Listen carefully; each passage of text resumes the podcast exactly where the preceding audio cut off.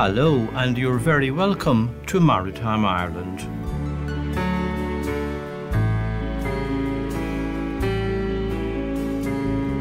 This is Tom McSweeney with the Maritime Ireland radio show, the programme and podcast with the news, views, information, and developments in Ireland's marine sphere.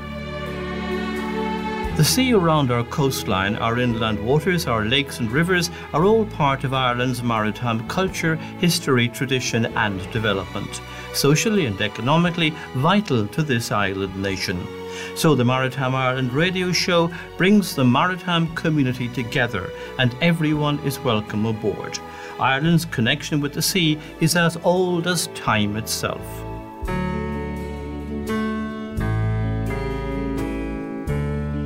There are a thousand kilometres of inland waterways in Ireland, counting in both the Republic and Northern Ireland. That's a big resource, and the organisation responsible for managing those waterways has a strategic plan for the future, which we'll discuss with the Chief Executive of that body, John McDonagh of Waterways Ireland.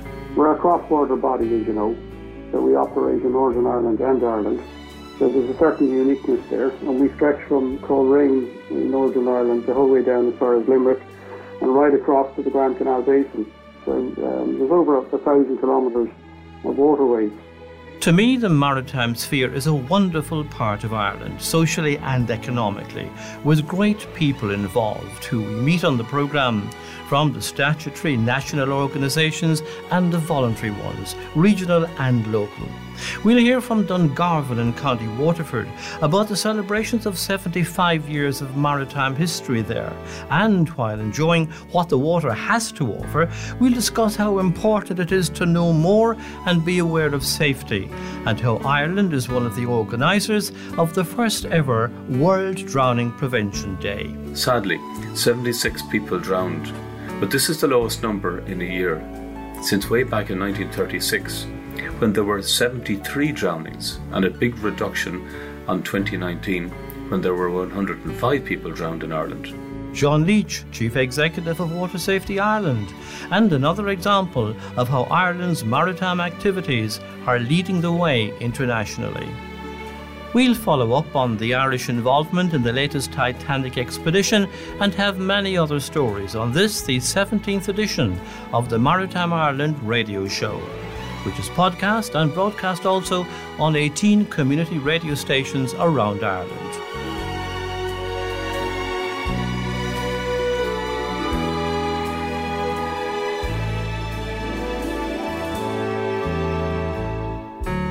On our last edition, we talked to diver Rory Golden, descending to the depths of the North Atlantic Ocean on a new survey of the wreck of Titanic.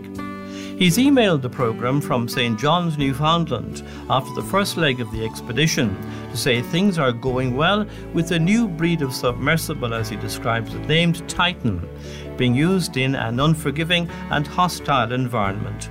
Fine tuning, alterations, and some repairs have been done after the first mission.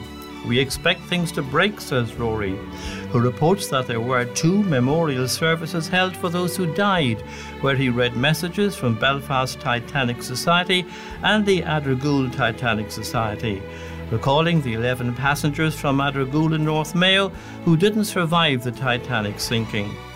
We'll bring more information as it comes in from Rory. My website at tommcsweeneymarine.ie has photographs of the expedition from Rory Golden.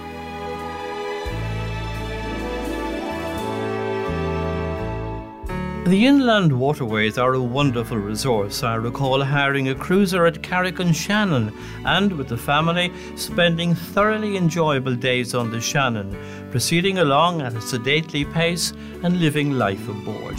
There's a lot happening on these waterways, of which Ireland, north and south, has a thousand kilometres. Two of the major developments are the Shannon Tourism Master Plan, a 10 year framework, and another is the restoration of the Ulster Canal and creating a greenway there.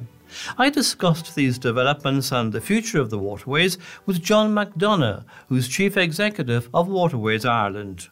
Uh, the long term plan is uh, something that is well formulated for Waterways Ireland to set the path of direction for the organisation for the next 10 years. We haven't had a long term strategic plan before, so the thinking has tended to be a little short term.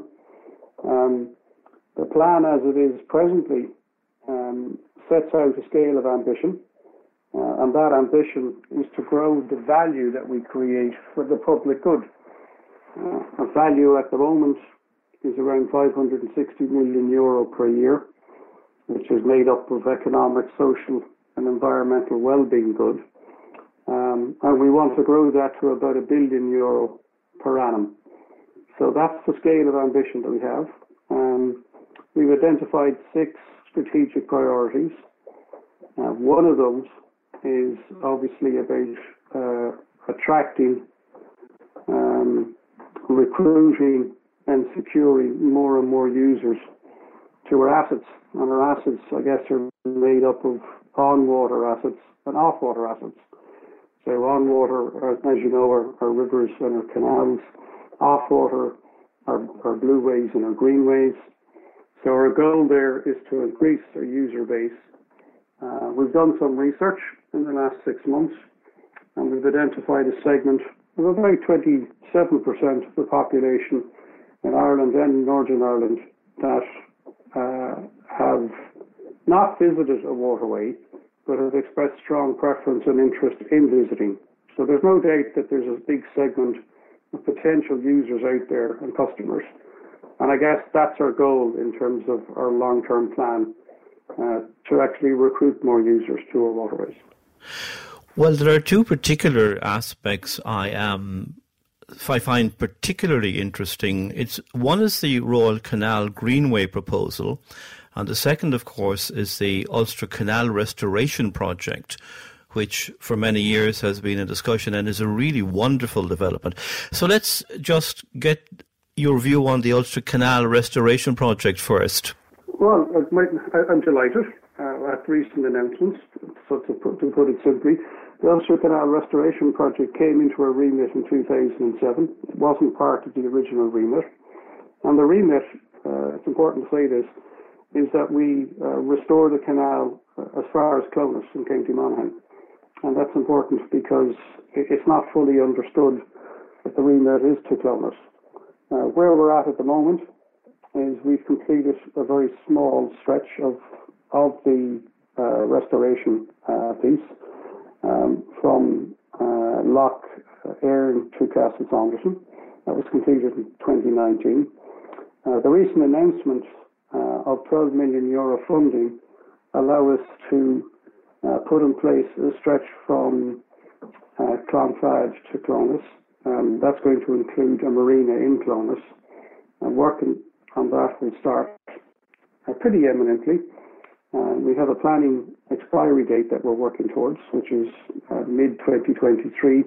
So we expect that the bulk of that stretch will be completed by then. And that leaves a piece in the middle, I guess, we call phase three, which is from Castle Saunderson to Clonfad. And where we're at on that right now is we have uh, a team in place who are working through the detail in terms of costings, design, um, and all of the, the necessary environmental and planning aspects that need to go into place.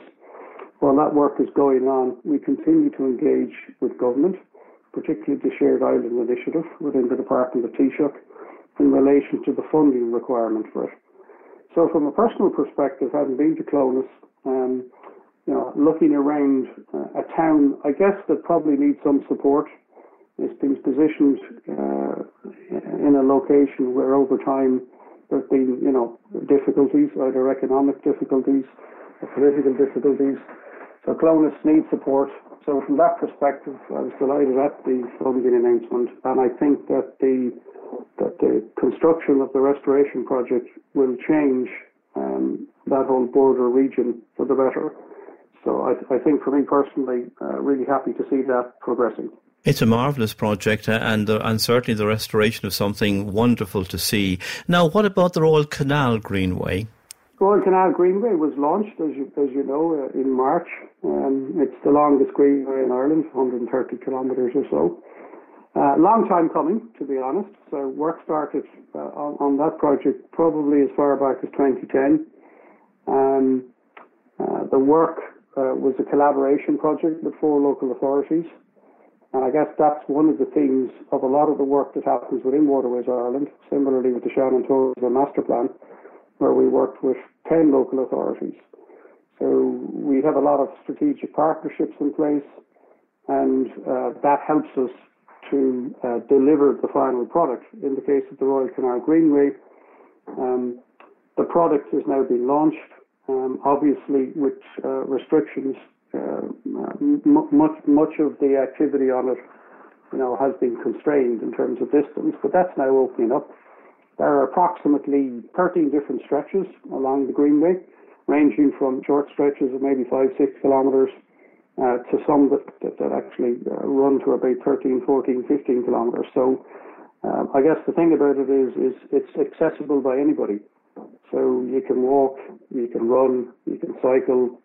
Um, we're working currently on what I would call the animation of the Greenway. So what I mean by that is uh, we're, we're working to make it more interesting, more educational, more informative for people um, as they actually get out and start to use it. Uh, from the feedback that we got in the launch in, in March, uh, it was a fantastic reception, and lots of people approached me in all kinds of media and channels uh, to talk about the Royal Canal Greenway and how uh, uh, they're looking forward so much to actually having the opportunity to get out onto it. One of the great things I found, and I, I really enjoyed the, the, the, inland waterways, although I'd be more of a sailor and, and, and, and offshore in that, but getting the point you made, John, about getting the knowledge and the value and what's available in the inland waterways across to the public in general will be a great boost to understanding the maritime advantages available in Ireland to the public. I think we need to do more on that particular point that you're making, Tom. So, one of the things that's obvious to us is that we need more, we need to create more awareness around our brand as Waterways Ireland. We're a cross-border body, as you know, so we operate in Northern Ireland and Ireland. So there's a certain uniqueness there, and we stretch from Coleraine in Northern Ireland the whole way down as far as Limerick, and right across to the Grand Canal Basin. So um, there's over a, a thousand kilometres of waterways. Uh, one of the things that I, I guess we find is that you know people go from coast to coast, if I could say it like that. They traverse the waterways while they're doing that in terms of transportation, and yet there's you know so much treasure around them. Uh, it's our job to try and build the brand and to build awareness uh, and to inform people more of the treasures that are already there, whether it's uh, you know natural built or whether it's it's it's uh, it, it's developed in terms of the work that we're doing. Um, so we need to do more there. That's on our agenda. Communicating more broadly uh, the, the, benefits and the attractions that already exist within the waterways network is something that we will address um, from the back end of this year forward. Uh, we build uh, a new brand position and we communicate um, much more broadly uh, to, as I said earlier on, to attract new users.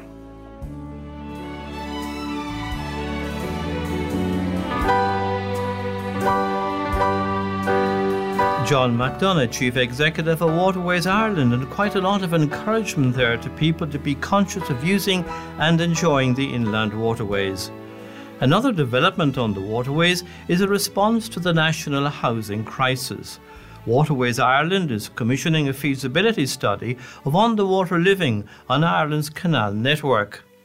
There is, according to reports, increasing interest in houseboat living, but there aren't many residential moorings in Ireland for it, as far as we can ascertain, most seemingly being in the Grand Canal Dock in Dublin, where there's more demand than can be met. Amongst my unpleasant sailing achievements, and which I have no wish to repeat, is being the most capsized sailor in Dungarvan Harbour in County Waterford. That was during a dinghy racing weekend many years ago when I could still fit into a 12 foot dinghy. Twice in two days, I capsized while jibing at the same mark. That's when the mainsail boom has to be swung from one side of the boat to the other, which can be difficult in strong, gusty winds. That experience came back to mind when Dungarvan Sailing Club secretary Joey Miller called to tell me about their plans to celebrate the 75th anniversary of the founding of the club. That's back in August the 2nd, 1946, at a meeting in the town hall. When passing through the County Waterford town, where the harbour partially dries out, I've noted how well sailing has developed there with an impressive clubhouse and a pontoon which can host visiting yachts. Joey Miller has been telling me about their celebration plans for this August weekend. This club was founded in 1946 on the 2nd of August in Dungarvan, and Bernard Mulcahy was the first Commodore. Um, from then, uh, the club's had a really active history um, with lots of racing. Originally, there were four big boats racing, and um, the Helvick fishermen from the Ring Gaeltacht then they they joined in, and Paul's boat and Slattery's boat were very fast, and often left the yachts from the from the sailing club um, a poor second. From then, uh, there was a decline in club activity, but in 1959 there was a revived interest, and members, including um, Austin Flynn, uh, they, they took to building their own sailing boats, the 16 foot Storm Petrel, um, designed in 1941 by William D. Jackson, was the model that they went with. And um, the members, uh, it was supposed to be built with marine ply, but they, the first ones were built with large planks, which made them very heavy.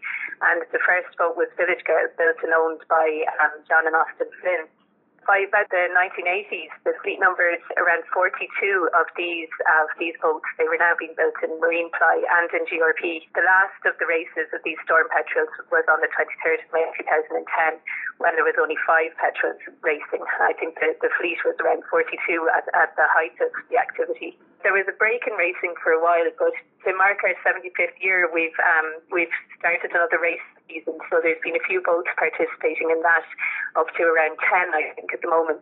Um, we've two classes, uh, uh, large boats and one for small boats. So it's been fun so far to get back into the racing. I have good memories and interesting memories of Dungarvan, Joey, because uh, in my younger days when I was dinghy sailing, I got an award for being the most capsized sailor in Dungarvan Harbour when the vagabonds from Monkstown visited one oh, weekend and there was very, very severe weather. So I've always been interested passing by in Dungarvan and you've done amazing things there. I mean, you know, for a drying out harbour in places, you've got a pontoon and you've become a visitor attraction as well. And yeah, and I suppose the interesting um, the interesting thing about that is uh, you might not think it if you knew if you knew Dungarvan before, um, and the Greenway has brought so much to us, and we have the lovely clubhouse now down on the down on the harbour and um, and the pontoon, and we do get some visitors in as well. You know, who people who are sailing around Ireland and this year now, because of the 75, you're running a series of uh, events, calling them Tales of Our Tides. Outline what you're actually doing to mark the 75th. We've had to kind of pare down what's going to happen. So the racing is going ahead anyway, and we're hoping to have an on-the-water treasure hunt and hopefully a raft building competition and race. Um, and we'll see with the uh, there's the RNLI duck race will be happening on the August bank holiday weekend as well. So we teamed up with the RNLI to, to kind of you know to, to get a more festive atmosphere at, with the weekend. Um, we hope that we'll be able to run fishing trips, and Eunice Power has agreed to do a fishing cookery demonstration on the harbour with the fish that, that is caught on the on the fishing trip. But again, I suppose we have to see you know crowds on the harbour. Um, we've teamed up then with the Waterford County Museum. Um, and we got support from Creative Waterford. We've got some funding from them to hold the Waterford Maritime History Project as part of this Sail 75. So Willie Fraher from the from the museum is going to do a walking tour, and he's teamed up with Dungarvan Drama Circle and so they've been um, making character profiles of the various characters from Dungarvan's history. Uh, there's Jesse Hartley, who was a Yorkshire engineer who who designed and built the bridge, um, and he also designed the and built the Liverpool docks. But while he was here in Dungarvan working on the bridge, he fell in love with Ellen Penny and they got married and moved back to Liverpool. So there's some of the characters that um, Willie will be telling people about on his walking tour. And then the, the Dungarvan Drama Circle will be reenacting um, some of the scenes based on these character profiles. Um, another character who'll be making an appearance is uh, Abigail Maloney, who owns the, the Maloney stores there in the square. And she's quite interesting. She was around the 1870s and um, you know, she founded the business herself and ran the business. Um, someone else then would be Captain Curran, who he he had his Curran's, which is now the Moorings pub, and he was he had a, a bar there, and uh, he was the coal merchant and shipping. There'll be a few characters who'll be who'll be making appearances in Dungarvan on the August Bank Holiday weekend. Um, and as you mentioned, the Tales of Our Tides, it's a series of competitions, again with support um, uh, from Creative Waterford with Waterford County Museum. The first one, we, we have a children's art competition and we have a, a photography competition, which I, the photography competition is run mostly online and people can enter their photographs of Dungarvan and the surrounding areas with, with the hashtag Sail75 on social media. Uh, but I think for me, the most exciting part of that is the, it's community writing project. Um, and we're asking that people would, you know, write in with their memories or stories or poems on the theme Tales of Our Tides and they can they can send that in on the Sail 75 website www.sail75.ie and the selected entries then will go towards will they'll be combined and published in a, like a community writing project in conjunction with the museum.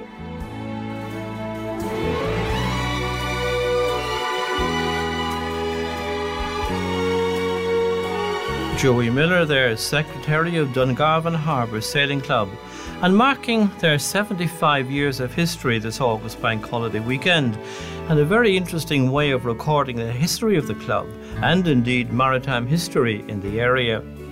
And Dungarvan Sailing Club member Andy Miller who actually grew up on the shores of Lake Michigan, has replaced Joan Clancy, who's retired after 20 years as Public Relations Officer at Dungarvan and Helvick fundraising branch of the Helvick Head Lifeboat Station. A great record for which Joan has been awarded an RNLI Bronze Badge and a Long Service Medal.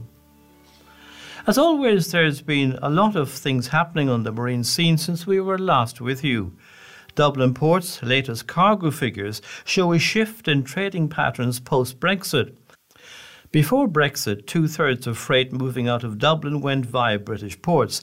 Now that number has dropped and freight is evenly divided, and that includes trucks and containers, half going direct on shipping routes to continental Europe, and just half now to and via the UK.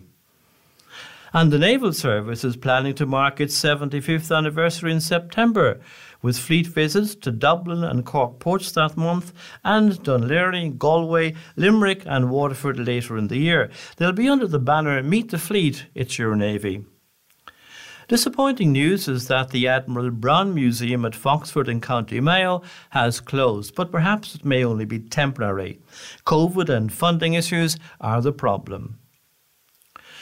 July 25 is the date for the first ever World Drowning Prevention Day. And John Leech, Chief Executive of Water Safety Ireland, is on the line to tell us more about it. John, what's happening? Uh, yes, Tom, that is an important development. There hasn't been a World uh, Drowning Prevention Day before, and it follows on from our joint move last April when Ireland and Bangladesh spearheaded the first ever United Nations resolution on drowning prevention. The reason we joined uh, with Bangladesh was to help reduce drownings in lower and middle income countries. The official global estimate of 235 deaths per annum excludes drownings attributable to flood related climatic events and water transport incidents, resulting in the underrepresentation of drowning deaths by up to 50% in some countries. Now, looking over our statistics at home, for last year, which are a stark contrast to the world uh, drowning figures. Sadly, 76 people drowned, but this is the lowest number in a year since way back in 1936, when there were 73 drownings, and a big reduction on 2019, when there were 105 people drowned in Ireland. By comparison, the population of Ireland in 1936 was just under 3 million, when there would have been less involvement in aquatic activities than today, when there is a population nearing 5 million, and with very many people involved in a variety of aquatic activities. The public attitude to the importance of, of safety underwater has changed, and all the agencies involved have uh, done a lot to develop that. The Irish Coast Guard, the RNLI, the Community Rescue Boats, fire services, lifeguard service, and safety programs in our schools. Still, 76 deaths by drowning in a year is too many. The majority 50 were male, and this aspect I pointed out previously. More men die from drowning. 26 females drowned. 44 of the 76 drownings last year were accidental, and that was 18 fewer than in 2019, when 62 drowned accidentally. Suicide continued to be a factor, being the cause of 28 deaths, though again, that was 9 fewer than in 2019. Looking at the geographical spread by province, the most were in Munster with 28, 21 drownings were in Connacht, 19 in Leinster, and 8 in Ulster, which is essentially Donegal. It might be thought that last year's decrease in drowning was because of the pandemic lockdown, but that was early in the year when aquatic activity is normally low. The Coast Guard coordinated more incidents, 2,643, last year in comparison to 2,490 incidents in 2019, and there was more interest in aquatic activities overall. So, with continuing restrictions on overseas travel and more holidaying at home, the beaches, lakes, and rivers are more popular than ever, so care on the water is essential. And the key message is personal responsibility for your own safety on the water. John Leech there, Chief Executive of Water Safety Ireland, and with interesting statistics there showing that despite the welcome reduction in deaths from drowning, that more men continue to die by drowning than women, and that 29 suicides in Ireland were carried out by drowning last year. Worldwide, there are 235,000 drownings every year, according to the United Nations figures. Down Limerick and Clerway, the Shannon hydroelectric scheme, which led to the establishment of the ESB in 1927, was a major development to harness the power of the River Shannon at a time when the country had the second lowest consumption of electricity in Europe.